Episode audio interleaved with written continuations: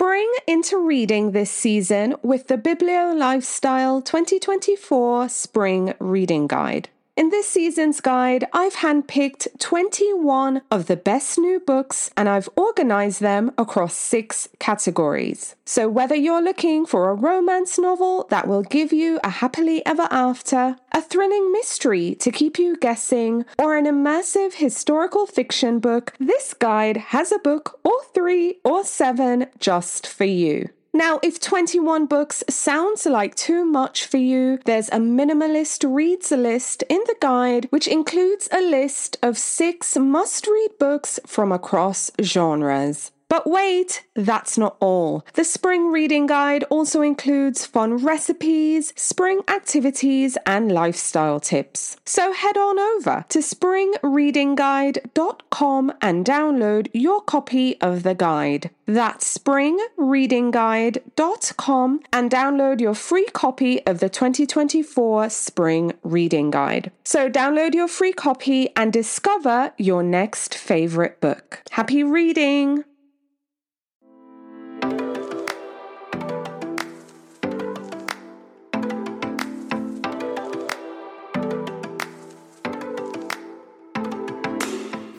Hello, I'm Victoria from Biblio Lifestyle, and you're listening to the Reader's Couch podcast, the show that will help you bridge the gap between living a full and busy life to one where you're reading, learning new things, and having fun. Today on the couch, I'm so excited to welcome author Julia Bryan Thomas to talk about her new book, The Radcliffe Ladies Reading Club. The Radcliffe Ladies Reading Club tells the story of four girls who we meet in the autumn of 1955 as they start their first year at college. We see them join a book club, exploring books, planning their futures, and finding their way in the world. Now, in this episode, Julia and I talk about her new book, we learn more about her writing and reading life, plus, we get some great book recommendations. But before we get into the episode, please take a quick second and leave the podcast a five star rating and review because it's a great way to show your support. It opens up new opportunities for the show helps us find new listeners, and it keeps me and the podcast going. So, thanks in advance, and now onto the episode with author Julia Bryan Thomas. Hi, readers. Welcome again to the Reader's Couch. I'm your host, Victoria Wood, and here on the couch with me to talk about her latest novel, The Radcliffe Ladies Reading Club, is author Julia Bryan Thomas. Hi, Julia. Welcome to the Reader's Couch. Hi, Victoria. Thank you for having me today. Yay! I'm so excited to talk about your new book. But before we get into it, this is your second novel, but still, I want to know how are you feeling? Your book's available. Readers can go out now, go to the library, go to the bookstore and get a copy. How are you feeling? How excited are you? Oh, I'm so excited. Uh, this is my second book with Source Books, and I have had such a great experience with them. My first book came out last year. Uh, it's called For Those Who Are Lost. It's a World War II story. And then I got to go on and write about something else I really care about, which is bookshops and Ivy League colleges. Yay! So let's just get into it. Tell me about the Radcliffe Ladies Reading Club and what can readers expect when they pick up a copy? So, the Radcliffe Ladies Reading Club is set in 1956, and it's the story of four young freshman girls who come from different parts of the country, and they come together at Radcliffe with all these different life experiences, and they join a book club. And the book club is part of uh, an event organized by Alice, who owns a bookshop, and she wants to introduce the girls to classic novels and to discuss the importance of the things in those books are relevant in their lives today. So let's talk about the four women, the four girls who meet at college and they join this book club. So the first one is Evie, I think it's Evie, Evie. Tell us about her and who she is. So Evie is from upstate New York. She's a farm girl. She has a boyfriend who's going to Princeton, her high school boyfriend, and she got into Radcliffe because of her great grades. And she's looking for a little bit of adventure, a little excitement, and something far different from the experiences she had living on the farm. And then we have Merritt, who's from San Francisco. Yes, I would call Merritt the girl next door. She is smart, sweet, a little self effacing. She's from a little bit different life than any of the others, uh, having lived on the West Coast and having been raised by a widowed father. And she wants to study art and she's kind of a little bit the glue that holds the rest of them together. And then we have Tess, who arrives on a scholarship. That's right. And Tess is a very interesting character. She is, in some might say, a prim little busybody. So she's a wonderful student. She's very excited to be at Radcliffe. She has big hopes and dreams for her own future, but she is not accustomed to getting along with other girls and to fitting in any kind of a social way. And so she struggles with that in her first experience at college. And Tess's roommate is Caroline, which is her polar opposite. That's exactly right. Caroline came from a very wealthy family uh, in Rhode Island, and uh, she's been sent to college pretty much to look for a husband. Many of these girls, you know, it was just considered almost like another year of finishing school for them so that they could have some lovely credentials and then they would go on and run the junior league or throw dinner parties for their husbands when they got married. So these four women, these four college girls, Tess, Caroline, Evie, and Merritt, they meet at the book club that's run by Alice. Now, Alice is kind of starting over in her own way and finding her own way as well, despite running this book club, having this bookshop where these girls gather and she's kind of, you know, pushing them as they read to kind of draw the parallels and so on. But tell us about Alice because I found her quite interesting. I love the character of Alice. She was my very first character to come up with for this book. And she is a woman, she's around 40, a little older perhaps she was married and her husband was very controlling. So she was involved in a really difficult marriage. And she stayed with it for a while. She was college educated and she decided that she had to break out and break free. And she had a little inheritance from an aunt and so she uses it to go across the country to start over new in Cambridge, Massachusetts. And she finds a wonderful little building, which was kind of dark and pokey and maybe not on a great street or anything, but it's the perfect little place for her to open a bookshop. And there she orders titles of books that she loves classics, there are new books and old books. And upstairs in the little attic room, she has her own little flat up there where she lives. And so she has feels that she has a calling and that her calling is to share great literature with young women who are starting out in life and who need to see that there are parallels between different time periods in history um, that reflect their own values and feelings. So I'm really curious.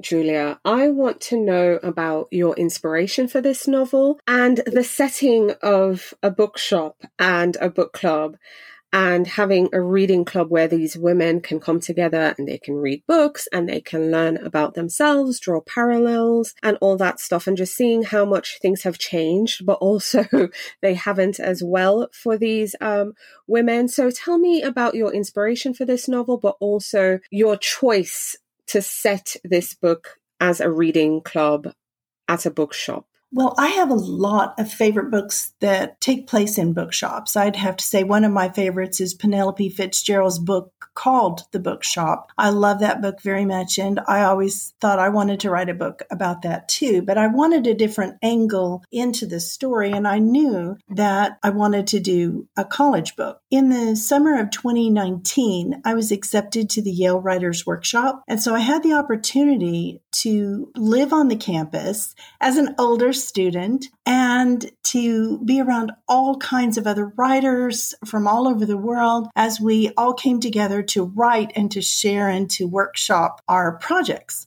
I had previously written two mysteries that were published in 2016 and 2017. So I was the only published writer the year that I was there who was also a student, but I wanted to build my skills as a writer and to try to, you know, keep learning and keep growing. And so the experience of being back on a college campus was so thrilling for me. Going in the campus bookstore and buying t-shirts and, you know, having the other uh, friends stay up and everybody going out for drinks in the middle of the night as we talked about the project that was due at seven o'clock the next morning. And I absolutely loved it, and I wanted the chance to write about that experience. But when I sat down to make notes for the story, Yale didn't quite work for what I needed. And I decided to set the book at Radcliffe. Um, Radcliffe College was the ladies' college connected to Harvard University. But during World War II, when so many men went off to war, they allowed women to come in and take classes there. And so this was a prime opportunity for girls to get their foot in the door and to get the opportunity to have a great education. So I really wanted to write about uh, my love of books, my love of bookshops, and the overwhelming and exciting and thrilling experience it is to be on a college campus, especially for the first time. Oh, great. I'm really happy to kind of hear that the college experience was central to this book um, because I kind of felt it as I was reading about these four different girls as they are learning more about themselves and who they want to be. So I want to know how long did it take for you to write the Radcliffe Ladies Reading Club? Okay, um, I think it took me about five months to write it. And that's actually very fast. My early two mysteries, I worked on those for uh, years for the first one and a year and a half for the second one. My book that I had published in 2022, which is called For Those Who Are Lost, I wrote that book in three months during the pandemic. So I sat down on pandemic summer and decided I was going to think about something very pleasant, very interesting to me. And so I sat down and wrote that book. And I realized I could write at a faster pace if I applied myself. So I did write Radcliffe in about five months. Okay. And what would you say is the most difficult part of your creative process? My husband is also a writer. He has written 14 mysteries published through St. Martin's Press. And so we have two writers in the house at all times. So we're always, you know, competing for the prime writing chair or who's going to take care of the dogs and that sort of thing. So managing our schedule has been an important part of the process so that we each have plenty of time to be creative and free to think about other things. So that's that's been something to juggle a little bit. Okay, that's interesting. Um, but I want you to also share about your previous book. You mentioned it here. I saw it as well. For those who are lost. Uh, so for listeners who are not familiar, please share what that book is about.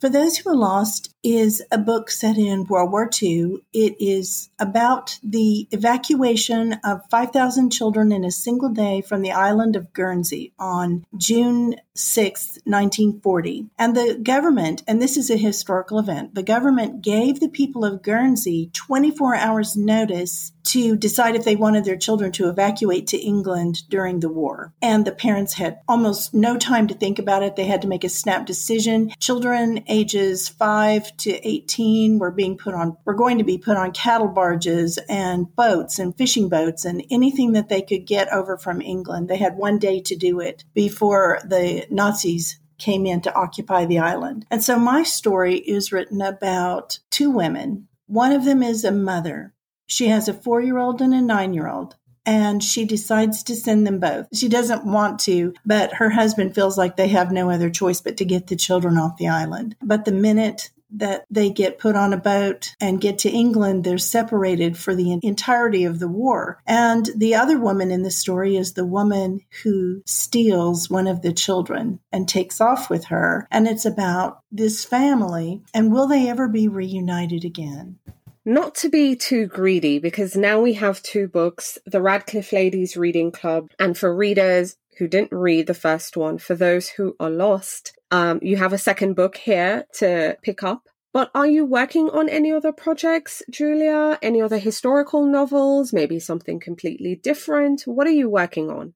I am working on a, another historical novel. It is set in 1960 in Paris, and it is set in the world of fashion with the backdrop of the Cold War and with the theme of spying. So it's going to be a little more of an intrigue.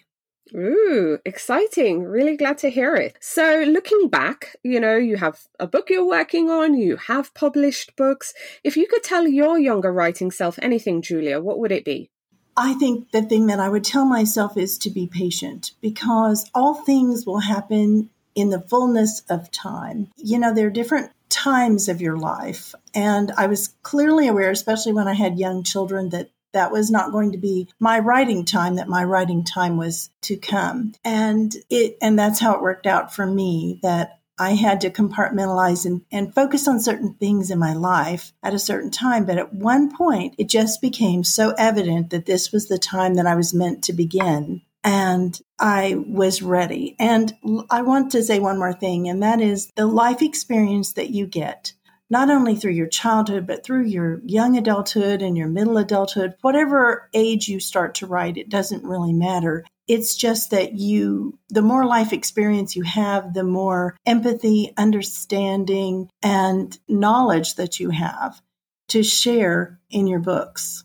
Absolutely. I love hearing that. So, I want to get into your reading life a bit, Julia, because even though we're here to talk about your book, The Radcliffe Ladies Reading Club, we like to know what our authors are reading too. So, share with our listeners the last book or books that you finished reading that you'd now recommend.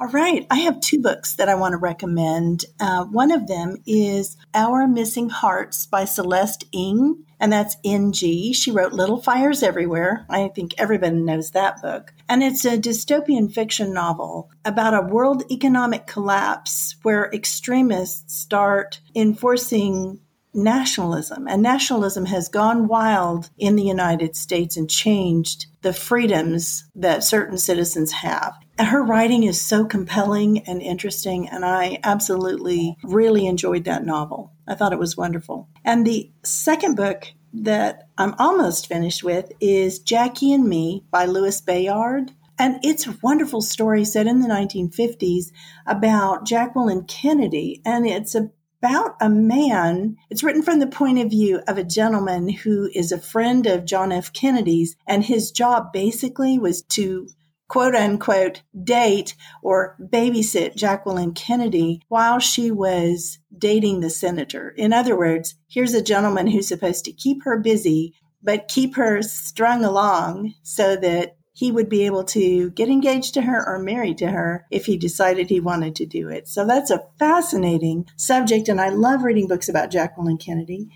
Uh, she's so she was such an interesting character, and this is so well written. I really enjoyed it. Ooh, I'm adding that one to my reading list. you'll you'll be glad. Yay!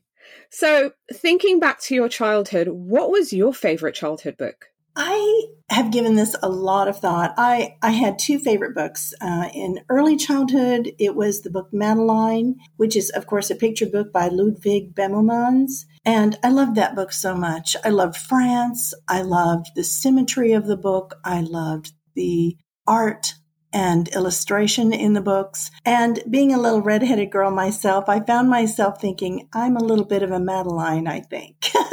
so I really loved that book. But as I got to be just even two or three years older, by middle elementary school, I had a favorite, and it was The Railway Children by Edith Nesbit. It was written in 1905, and it's a story about a family whose father has been arrested for espionage and falsely accused, and the family is sent away to the country. And it's about three young children who wait every day for the train to come because they haven't anything to do. They don't know anything about living in the country, but they make friends with an old gentleman on the train who ends up aiding them in their quest to try to have their father set free. It's a beautiful book. Wow, sounds beautiful. I haven't heard of that one, so very interesting. And thinking of classics, have you read any classics lately that you were reading for the first time? Oh, I love classics. I have been reading classics since I was very young. The very first one, my grandmother used to give me books. The very first one was David Copperfield. So it's one of my dear loves is to go back and read and reread classic favorites. I would have to say my very favorite that I've read many, many times is Dr. Zhivago by Boris Pasternak. And I love the character of Yuri Zhivago. I love the story of his life. I love the political backdrop to the story. It it's inspiring and thrilling. It's a wonderful book. And what books are on your reading list, Julia? What books are you looking forward to reading in the year ahead? I have uh, just ordered the, a new book called Jackie Public Private Secret, which is the new biography of Jacqueline Kennedy. So I'm still on my Jacqueline Kennedy kick. And as my own book that I'm writing is set in, in 1960, it's kind of fun to read things contemporaneous with that time. And I'm also looking forward to the next Liane Moriarty. Her last book, Apples Never Fall, was, I thought, a wonderful book and one of my favorites of hers. And so I'm looking forward to seeing what she puts out next. I'm certain that she's at work on her next book, and I can't wait to see what it is. Yes, yes, absolutely. Okay, so on the show, there might be a listener right now who is either going through a reading slump, so they haven't read in a while, or there's someone listening who is struggling to incorporate reading into their lives, into their daily routine.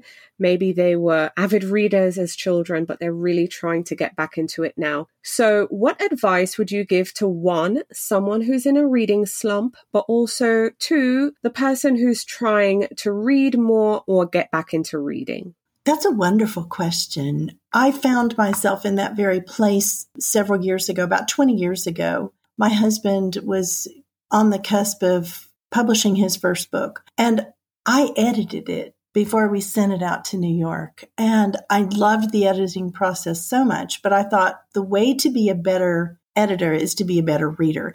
So I had become a little bit lax in my reading habits. I wasn't reading regularly. I wasn't reading, you know, what I thought would be great or wonderful books that would inspire me as an editor and as a writer. And so I had to rediscipline myself to sit down and say, well, this is my time block. And I increased my time block little by little over time. But by strengthening my reading abilities, and even though I had always been a reader, I just hadn't been a really focused, dedicated, everyday kind of reader. And I really wanted that focus so that I could have that for other writing skills.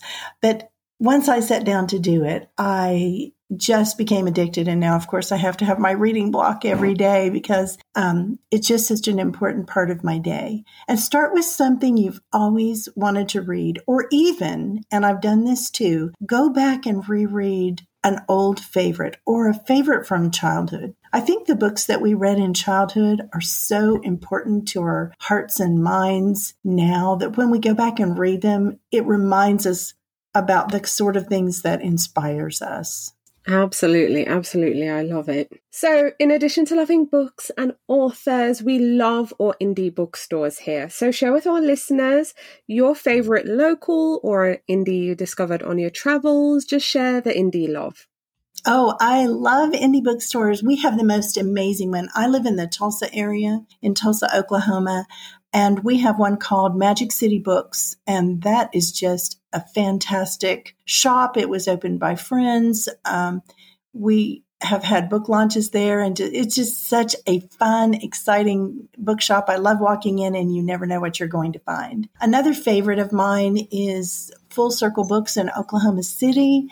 Those are both um, pretty close, at least within a couple of hours from my home. Beautiful bookshops. I always find things I want to read there. But there are wonderful shops all around the country.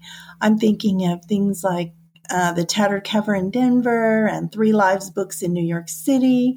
And when I was in uh, New Haven, Connecticut at Yale, there that small town is just chock full of tiny indie shops. Super fun. I absolutely love it. Yay! So, getting back to your book, The Radcliffe Ladies Reading Club, again, I know you've done your job, you've written it, you've given it to us, but in an ideal world, what are you hoping readers might think or feel after they've turned the last page?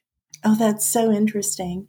You know, I, I feel like I put a lot of myself into this book. This book touched on themes and interests that I personally have. And I wanted people to come away believing that books can matter in your lives. And one of the characters in the course of the novel who hadn't really come to college to settle down and get an education decided that she wanted to study literature going forward. And it has such a, an importance in our lives, such a wonderful place in our lives to inform us and to educate us and to entertain us. And so I want people to come away feeling that they would love to be a part of a group of girls or people sitting down to enjoy a book club or books together because reading books and talking about them is just one of the most wonderful pursuits we can have. Absolutely. It's one of life's simple pleasures. So uh, I think you'll read this one. You'll walk away with book recommendations. You might even want to start your own book club, but it will also open your mind to just the things we can learn from literature. We can see how much has changed, but also how much has remained the same. Julia, thank you so much for coming on the show and speaking with me. It's been an absolute pleasure. Thank you so much. I've enjoyed it and it's wonderful to meet you.